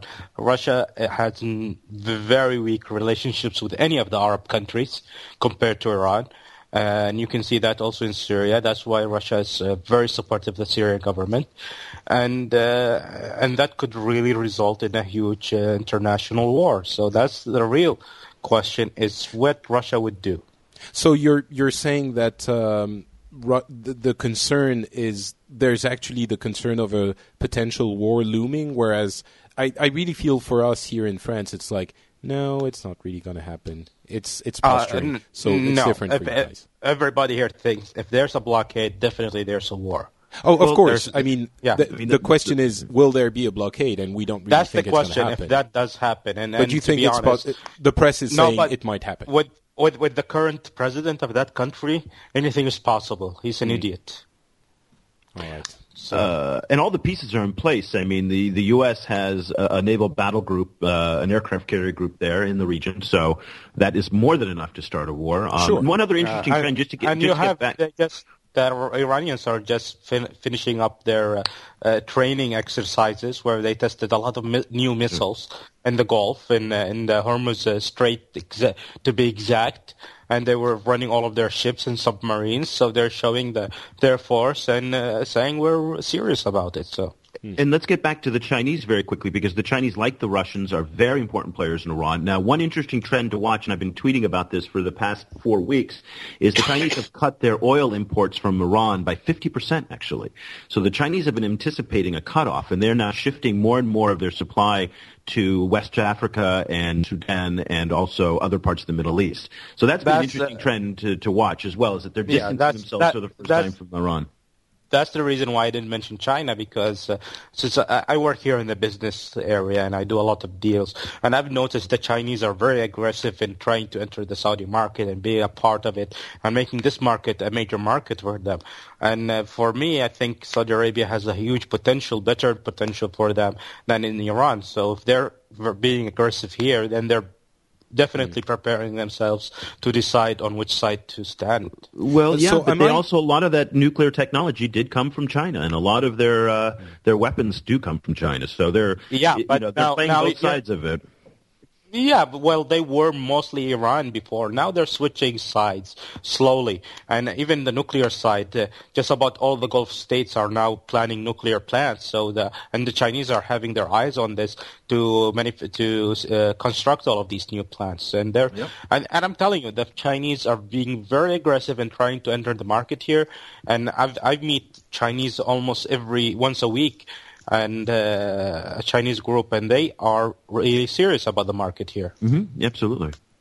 Am I being oblivious to a, a potential catastrophe in the making here? There's a potential catastrophe in the making. Absolutely. There's So a, I'm there's a- dismissing it too much. This is, this is this is the Middle East, Patrick. There's always a potential. And this is the Americans too. Don't don't underestimate the American, you know, for their you know for their miscalculations either. So yeah, all the pieces are in place. You know, again, and, and, in and an also, election and also, and also, you need to keep in mind, Patrick. Uh, uh, these are Iranians. These are Shias. Unlike Sunnis, Sunnis, the majority of Sunnis disapprove of uh, suicide bombing. I don't believe that you can blow yourself up and go to heaven. They think you go to hell no matter what. The majority, at least.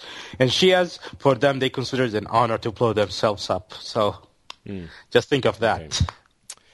All right. Um, yeah, and I liked your, your quote of "It's always a potential catastrophe in the Middle East." Um, we I didn't put uh, the Russian elections on the on the uh, rundown. It's obviously you know the the protests happening there were obviously something completely you know unexpected.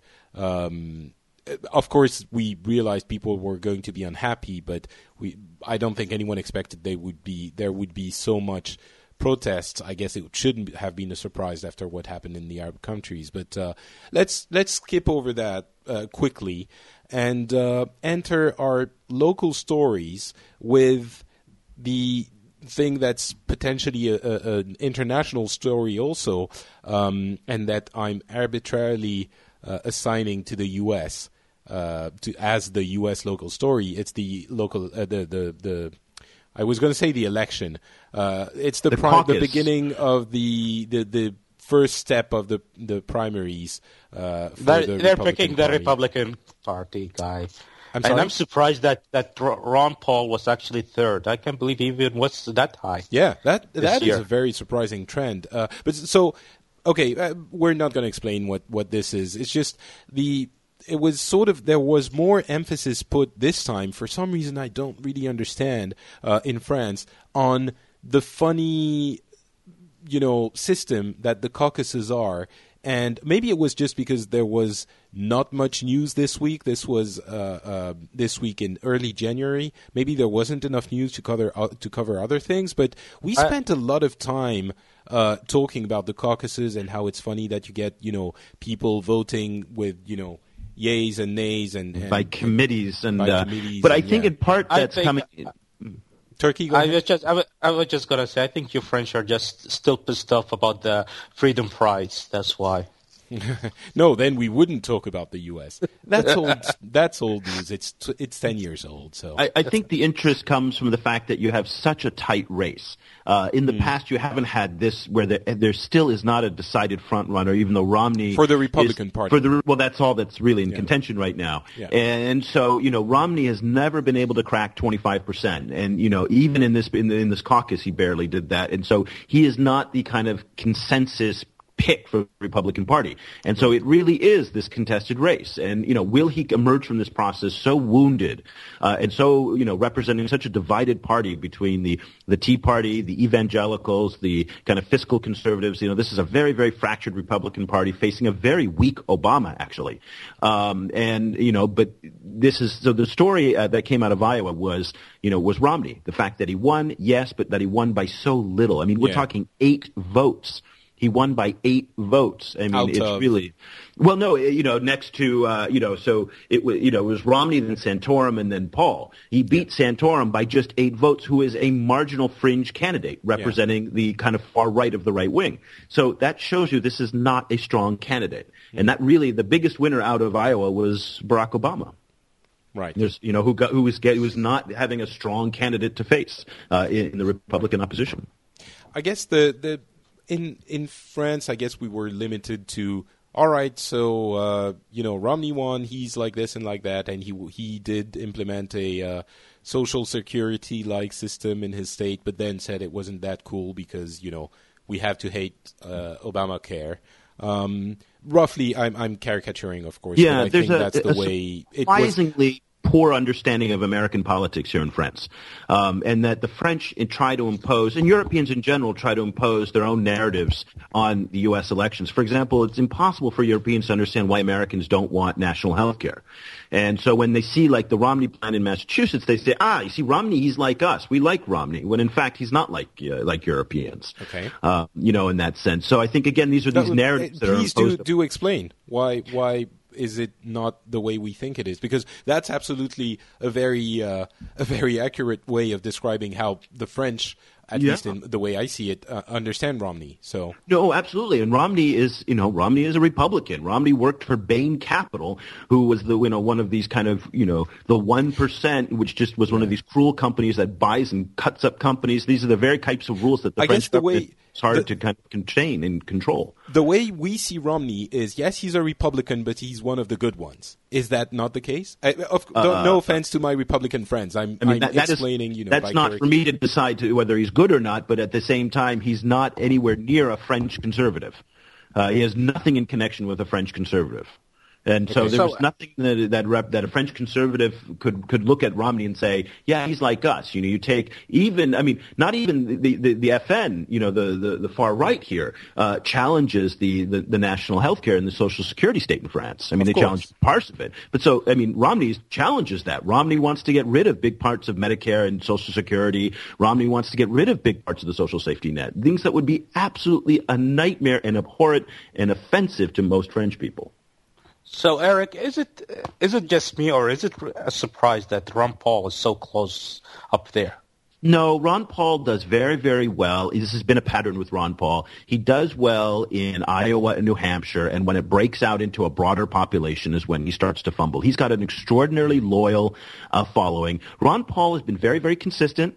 Ron Paul raises his money from grassroots. Ron Paul does not get the big donations from corporations the way that Romney's getting. He's got a lot of passionate followers. He's got a, a very libertarian ideology. It's not really that Republican. It's much more libertarian, uh, which Yeah, is he's a leftist Republican, very leftist, isn't he? no, he's not Well, leftist. he's libertarian. own- It's- libertarian is the far right. It's not Yeah. the left in any way. I mean, he wants it's, government it's a testament. it- lives. it's it's a testament to the to the craziness of the Republican Party that nowadays, at least to me, Ron Paul seems like the reasonable one. There Um, is nothing left about the libertarians because a, a left in the United States wants a strong, active government. The thing that the libertarians want is government out of your life. The It- only he's thing that the government- antichrist for a French person. It's, Well, it's he absolutely is because Yeah. the only thing government should do is defense and some social services that cannot be provided by the private sector. Everything else should be done by the private sector. He wants to legalize drugs. He wants to pull American forces back from overseas. He wants to have this minimalist government that really doesn't regulate anything, um, which is certainly not leftist, and it's it's even it's an extreme version of the right. Um, but there's some people who are who feel alienated by the society today, and they're responding very well. But more importantly, they like his tone, and his tone is shut the uh, you know STFU. I won't I won't turn your uh, I won't get you banned from YouTube. No, Uh, that's fine. I'm not know, on YouTube. But he has I'm a rebel. S- he has this STFU kind of you know mentality and, and, and attitude that people really respond to, and he's got this truth to power uh, attitude that people are really responding to. The problem is a lot of people don't look deep into his policies to find out what he really means, and then they go, "Oh, okay," and that's what that's where he stumbles deeper into the election process. so he's not a serious candidate.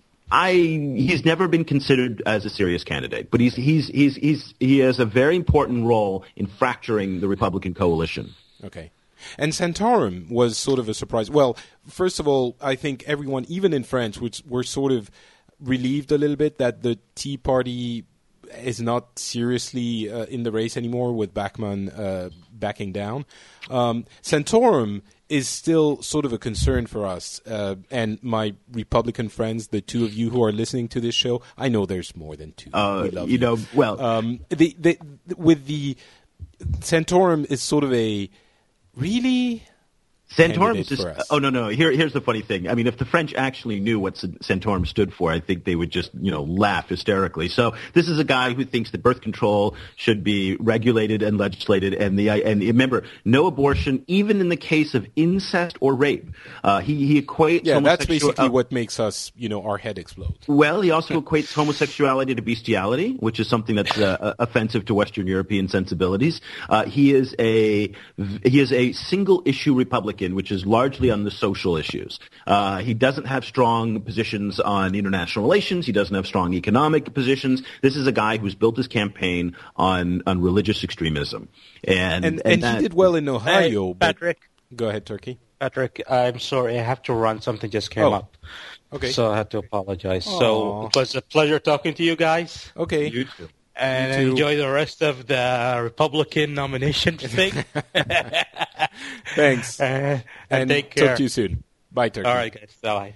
We won't be too long anyway, but um, all right. Uh, keep going, Eric. Yeah, so I think most most Europeans would find him, and most people around the world would, once they kind of understand what his policies are, would would I think react uh, a, a little bit in surprise to see that he's gotten this much support. But Ohio. So- you know, uh, you know, these are these are places. Uh, you know, Iowa. I'm sorry, has a very deep, uh, very well established religious conservative base. So uh, you're saying most of you know maybe Europeans and a few others won't most of the of the Americans you know not really be that extreme. Uh, I guess my question is: Is Santorum actually more of a of a of a serious candidate than Ron Paul once he's out of this first?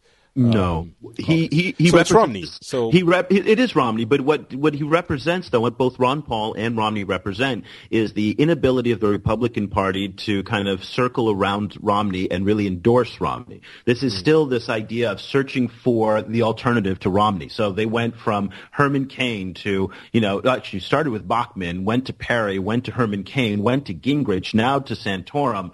You know, I mean, they've literally gone through the entire lineup saying anybody but Romney, and now they're going to kind of settle on Romney as he gets through. Most likely, will settle on Romney, and uh, and this will be a wounded candidate. There's there's I think there's a broad consensus that people on the Republican side uh, don't have consensus around Romney. That they're worried he's too moderate. They're worried that he is a flip flopper. They're worried that Oh my he- God, this is so a flip flopper. It's like you know we have this saying: uh, "Only idiots don't change their minds." Yeah, and the in- fact in that you would glorify the the and that's not you know the flip flopping thing just came about with um, wasn't it? Uh, uh, um, oh God, the It's super been- boring. Uh, go, uh, It's been super with Gore, boring. with Al Gore, who invented, of course, the internet. Um, it is, uh, it's been a theme in American politics really for the past 20 years. and, sorry. you know, we're to the point where they literally bring up flip-flops to rallies to kind of say, you know, they, they said this about Obama, you know, and they're going to, now Democrats on the left now accuse Obama of flip-flopping. He was going to close Guantanamo Bay. Now he's not. He was going to, you know, restrict the number of deportations. He opposed the number of deportations under the Bush administration. Now he's increased them. So there's been a lot uh, for Democrats to to accuse of uh, Obama flip flopping, but certainly that's been the challenge on the right for Romney. Will he be able to kind of bring this party together to really mount uh, an aggressive campaign against Obama, particularly when unemployment numbers seem to be going down? Yeah. And that's really, again, it all comes down to the economy. If these unemployment numbers continue to go down, it only makes Romney's job that much harder. Okay, fair enough. Um, can we spend just two minutes on, on the Bachmann case? Uh, because we were, again, trying to see it from the French perspective. She seemed like, you know, a, a somewhat, maybe not strong candidate, but a candidate. And all of a sudden, she's dropping out and she's not even in the race anymore. Yeah, And- what's, you get less than 5% or 6% of the vote in, in, in, right, the, in the caucus, so you're... is that just a case of you know uh, the the very very very very vocal m- minority actually making it seem like she had a chance, but That's right. Us not seeing through the fact that it was such a small minority. This was a media narrative. The media really loved Michelle Bachmann. She was very entertaining. She was great for quotes. She was great for pictures. She said a lot of provocative things. She made so many errors. I mean, there were blogs, numerous blogs that just chronicled her various errors. So she really stopped being was not being taken seriously as a as a credible candidate, even by the electorate uh, you know, I'd say probably a, a, a, one or two months after her very strong, uh, you know, presence at the Iowa straw poll, which is where, mm. of course, she got her, her legs. The Iowa straw poll was the first kind of informal uh, type of polling that they did. You know, and this is a kind of an orchestrated event in Iowa uh, where people bus in, the candidates bus in the people to vote. So it's it's a little yeah. bit manufactured. Uh, but she did well, and she was very well organized in Iowa. You know, she comes from the Midwest, and she's very ambitious and very aggressive. She's not been successful beyond her congressional seat. She went for uh, you know senior congressional positions, and they they batted her down. She's now gone for the president and the, the Republican nomination. She hasn't gotten very far with that. So the question now is, can she hold on to her seat uh, even in Minnesota now? So that's mm. the hmm. bigger question. But uh, she's she was never to be treated as a serious national candidate. She again represented a certain wing of the Republican Party um, but a very isolationist wing, a very nationalist wing, a very pro-America wing, uh, and a very religious wing. Hmm. Okay. Uh, let's move on to France quickly. There are two things that made uh, most of the headlines in the past month.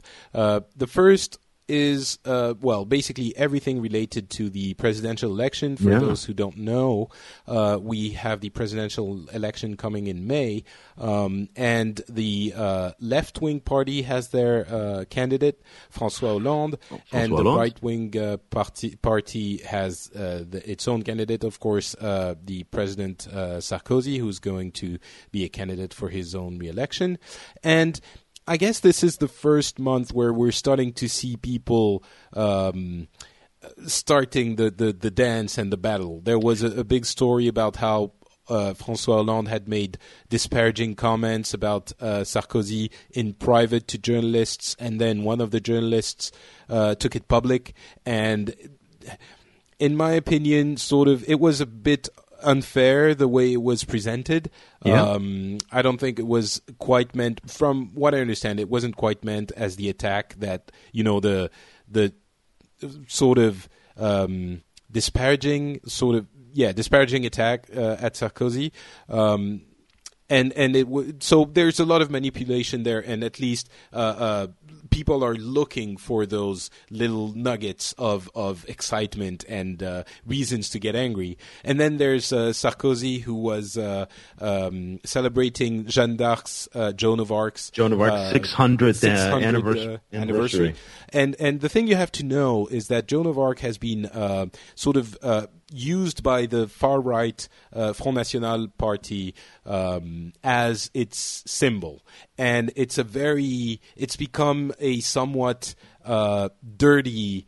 Well, I wouldn't say dirty thing, but it's it's really associated with the Front National, and the fact that Sarkozy went to celebrate her 600th birthday was he clearly made uh, very clear allusions to the fact that she is a national hero and you shouldn't leave it. It's insulting her to leave her to uh, the right wing extremists, which is of course you know it's it's prob it's you can read it two ways. You can read it as uh, he is actually he actually cares about this issue, or you can read it as um, he is starting his uh, dance of seduction to those uh, um, people who are not who have given up on the normal quote unquote on the regular politicians and who have uh, uh, sought refuge in the far right's uh, uh discourse. And I guess it's a little bit a, a little bit of both, but most everyone, uh, most journalists I've heard reporting on this are obviously reporting on the fact that this is the beginning of the election and he's starting to, you know, put little hints that will then later become useful for uh, gathering the electorate he needs. Of course, we know that five years ago when he won the election, uh, he did get support from some of the people who had previously gone to the far right. So it started. No, it's it's definitely underway now. We are in full election mode here in France, and remember that Sarkozy is not facing. You know, you, you, mentioned about the, so, the the Parti Socialiste on the on the left, which is François Hollande, but he's also facing a very very serious threat from Marine Le, Marine Le Pen on the right. Right, uh, for for fracturing on the Front National, the National Front, for fracturing his conservative base, and so he can lose in the first round simply by virtue of the fact that he doesn't get enough. Uh, that his base fractures, that the right wing doesn't coalesce around him. The same problem that Romney has, frankly. So what So he's having to do, he, ju- just like to make sure Romney, he's people- he has to tack to the right Yeah. in order to pull those more extreme voters in. And, and there's this very cynical politics that's been going on in France now, not just by Sarkozy, but by a number. This, this question of the identité nationale, this idea of national identity. What does it mean to be French? And this is one of these discussions that's been going on. And it's a very, very dangerous conversation that's had here because French, the traditional idea of being French is white and Christian. And so when, you know, Sarkozy and the UMP go to churches in the white countryside and raise this question of identité nationale, um, that's a very cynical uh, play. And that, in my view, that is, uh, you know, the, the UMP's, you know, move for the far right. It is well, you know, it's. It, I wouldn't. Hmm. I think there is a genuine concern uh, in the country that. You know, a somewhat populist concern that you know the French identity is being things like people might say it's an artificial debate, but things like the um the veil, you know, the full veil, the burqa. Um, there is a concern that the the um, uh, second and third generation of uh, immigrants from uh, North Africa and Arab countries are are sort of diluting some of the values that are not just the French, you know, white and Christian values, but the Western values. And it might be manufactured, uh, but the concern exists. So um, I don't know that fe- it's uh, well, the fear exists, and, and, the- and, and, I'm, I'm and sorry, just to, just to explain Oh, yeah. this this far uh, far wing, uh, you know, far right uh, uh, electorate thing. One, in my opinion, one of the reasons that the Front, Front National has become so powerful is that these concerns are not being addressed by the again normal, the regular politicians, the the people that you would expect to talk about these things, and you know, to it's almost as if these issues are being demonized, demonized, and the the the Front National is using them to gain elections because everyone else is not daring uh, to approach the the issue for fear of being accused uh, uh, of being, you know, accused of being uh, racist, and and that is a real problem in the French politi- political uh, arena, in my opinion. So, okay, so let's just quickly kind of step back here. So it's very easy for the UMP and for the ruling government to go after 3,000 women who wear the niqab. Uh, who, a majority of those women, by the way, are French white converts to Islam. They're not even immigrants. A much more complicated problem is actually dealing with the huge levels of unemployment, the disparities in educational access in the, in the suburbs into these poor areas. And, and what happens in the French debate is they put all of the burden on immigrants on the immigrant shoulder and say, we've let you into the country. The fact that you're not assimilating is your fault. And I think that's a very interesting aspect of all of this. You know, it's interesting you see it this way. I don't. I really don't think that's what eh the French politicians are doing. No, but there's the, it's not. I'm not talking about the politicians. I'm talking about the body politic. That idea that you said that there's a perception in France that immigrants are diluting French culture, and in fact, what what I think the the Uh, political system me, is not let me doing. Be more specific. Sure. There's an idea that uh, immigrants, uh, and you, I, I know how how this sounds, but there's an idea that immigrants might down the line, you know, not assimilate in in such uh, uh, in such an extent that it would dilute French, not even dilute French culture, but uh, uh, change what it means to be French. It and absolutely will. I can guarantee you 100% as a resident of Los Angeles, California, where, where, where white Christian culture is a minority culture and even English is a second language in, in Los Angeles. 126 languages are spoken there. Uh, it will change. I work in an office here and it's Fontaine changed Tech. for centuries. I mean, France is It an has. extremely It's a dynamic, and this is the frustrating part that I have is that France already is a changed country. Yeah. Paris, Marseille, Lyon, uh, Grenoble. These are cities that are are incredibly diverse. This debate has the reality on the ground, as we say, the facts on the ground, as uh, you know, to quote Ariel Sharon, have already changed. The fact that that that white conservatives are having this debate about whether that will change is irrelevant because you take the subway in Paris, and that train has already moved.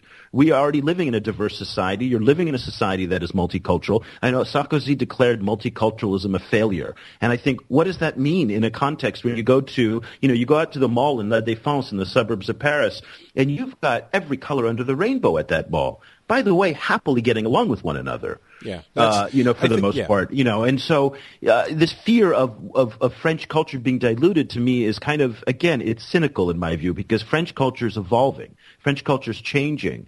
Uh, and you know, but you know, I don't think uh, people are are uh, uh, denying the fact that it's evolving. There, you will be hard pressed finding not in, a, in a random. happy about it.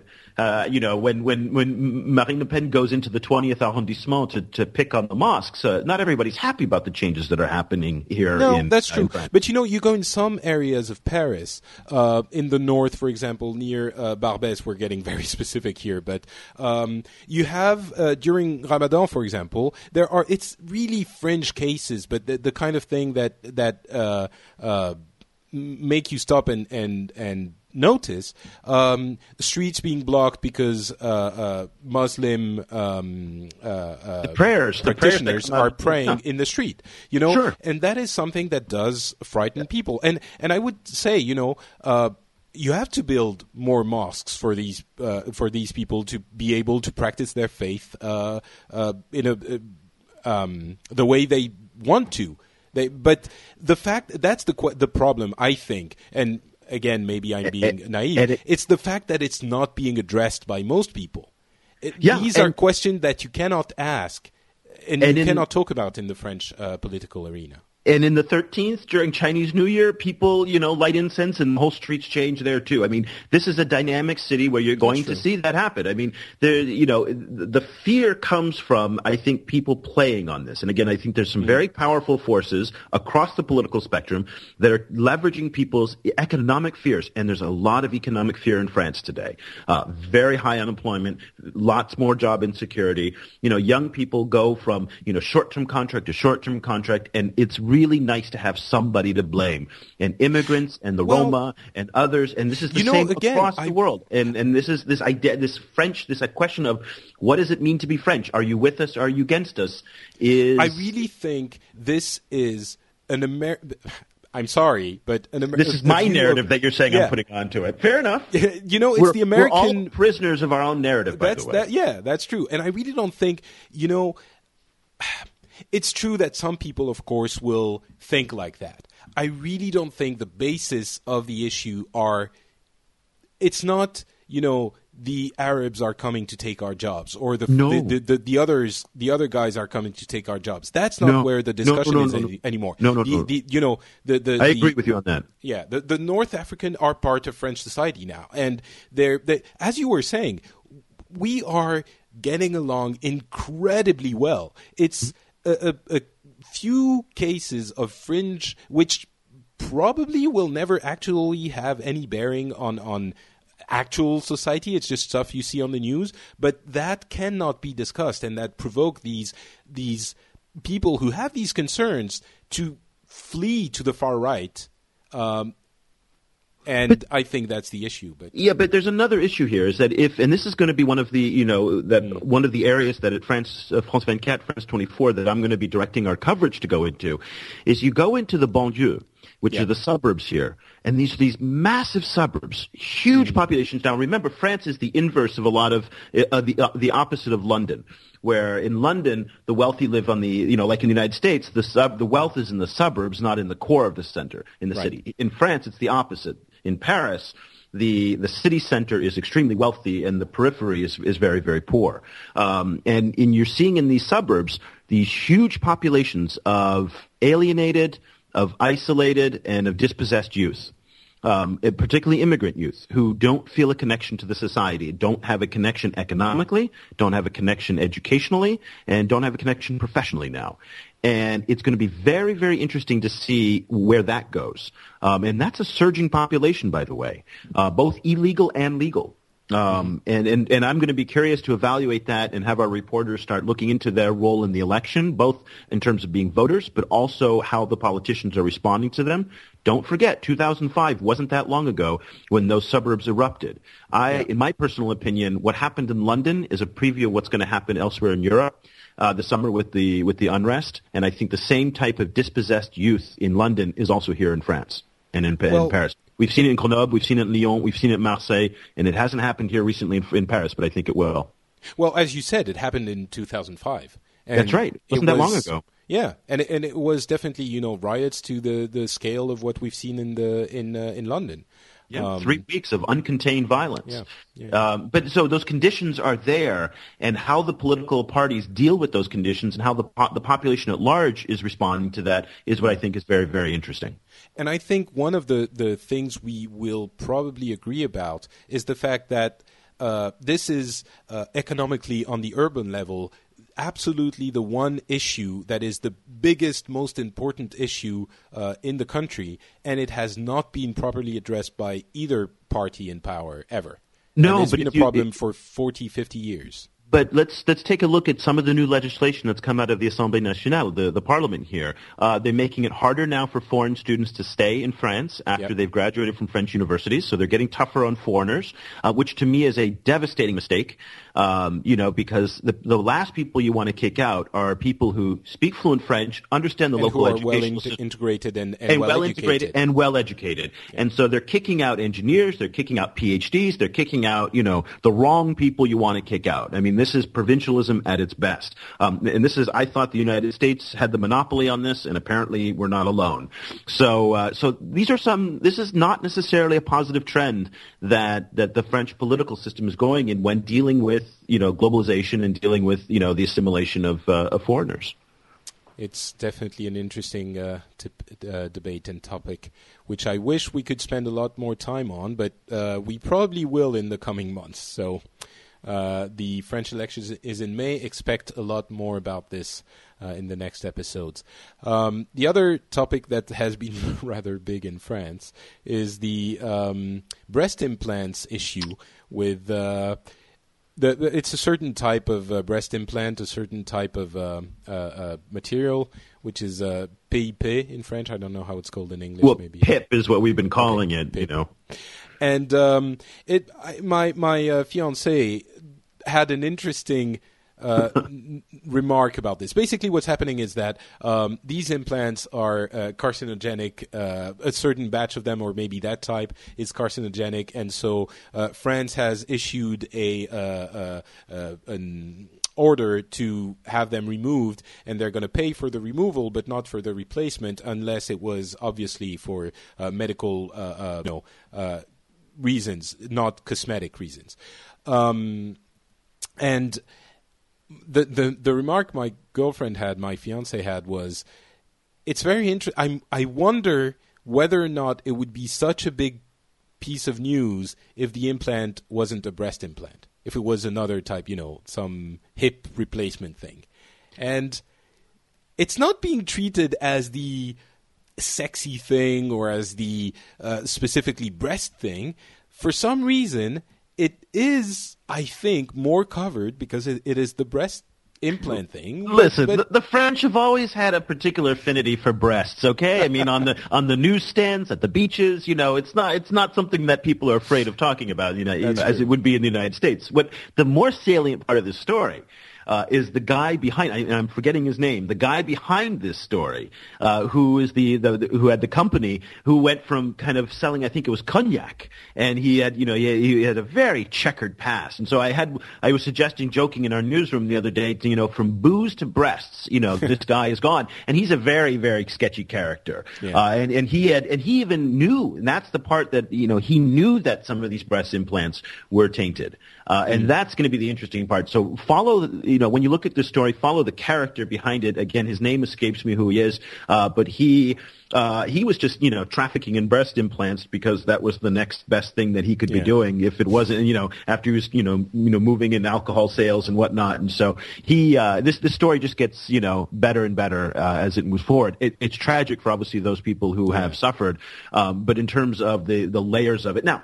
The other part of it is all these stories now who come into the in, into the news cycle. Do they become political election stories? So how does the government respond? You know, does that Yeah. become politicized in the election? And that might be another part of this too. The aggressive government response may be a ploy for the female vote. Yeah, and in, in in the UK, for example, they've had the same problem, but didn't require the, you know, the breast and implants to be removed. They're saying it was a different batch, and they were Yeah. saying that there were different. You know, it wasn't the same. You know, the U, it's not that the UK is tolerating a certain level of you know carcinogenic material, and the French aren't. Um, they uh, they we just love our breasts better. That's right. we can and, say it. And frankly, considering the level that French smoke, you know, carcinogens are something that you were very well acquainted with. But There at this you go. point, you know, people are, uh, you know, this is a serious story, and that a lot of women have unfortunately been affected. But there is a lighter side to the story with the the, the colorful characters behind it.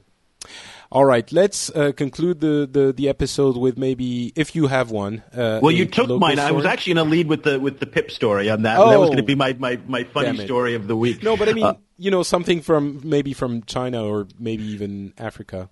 Well, you know, one of the things to watch for is, and I'll give a little kind of shout out to, I don't usually do this uh, to a competitor network, but a very good friend of mine, Solange uh, Chatelard, who's a, a PhD uh, candidate at Sciences Po here in Paris.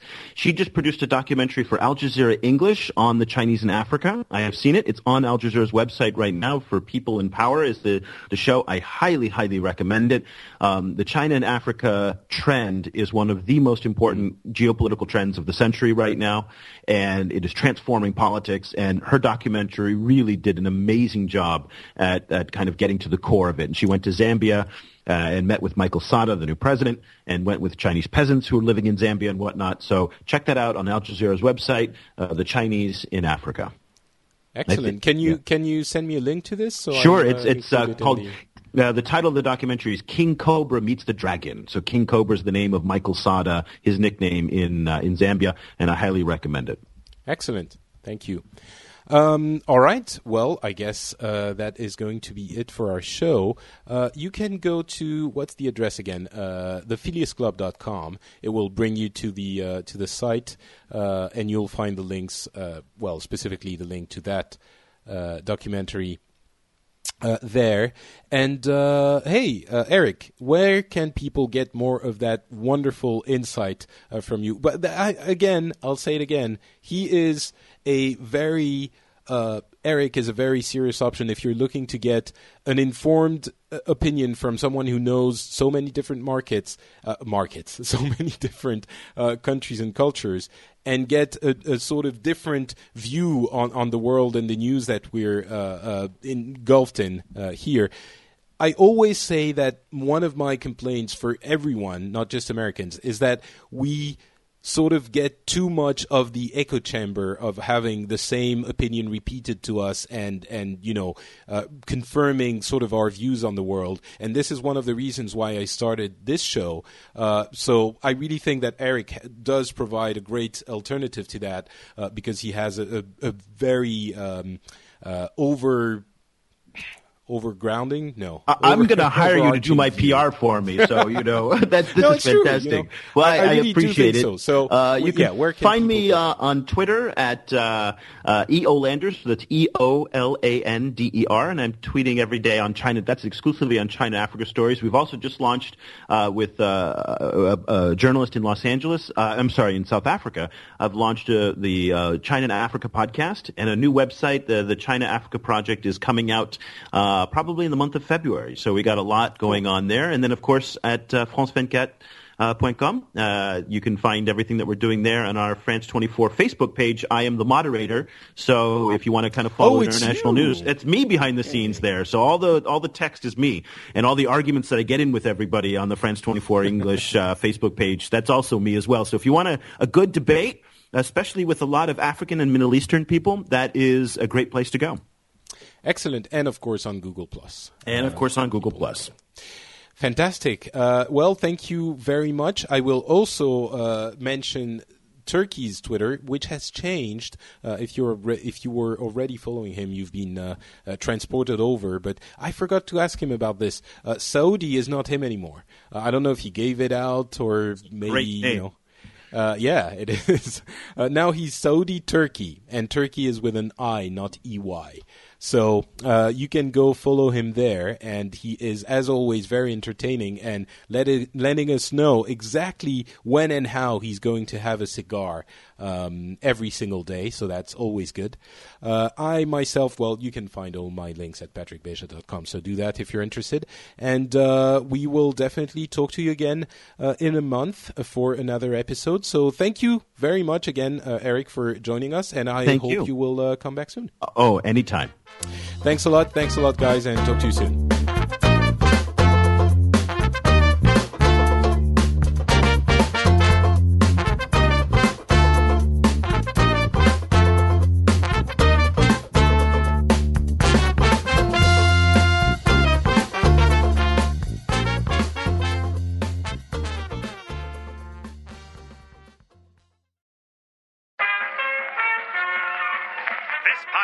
Is part of the Frog Pants Studios Network. For more information about this and other shows, visit frogpants.com. Audio program so good, it's like you're there.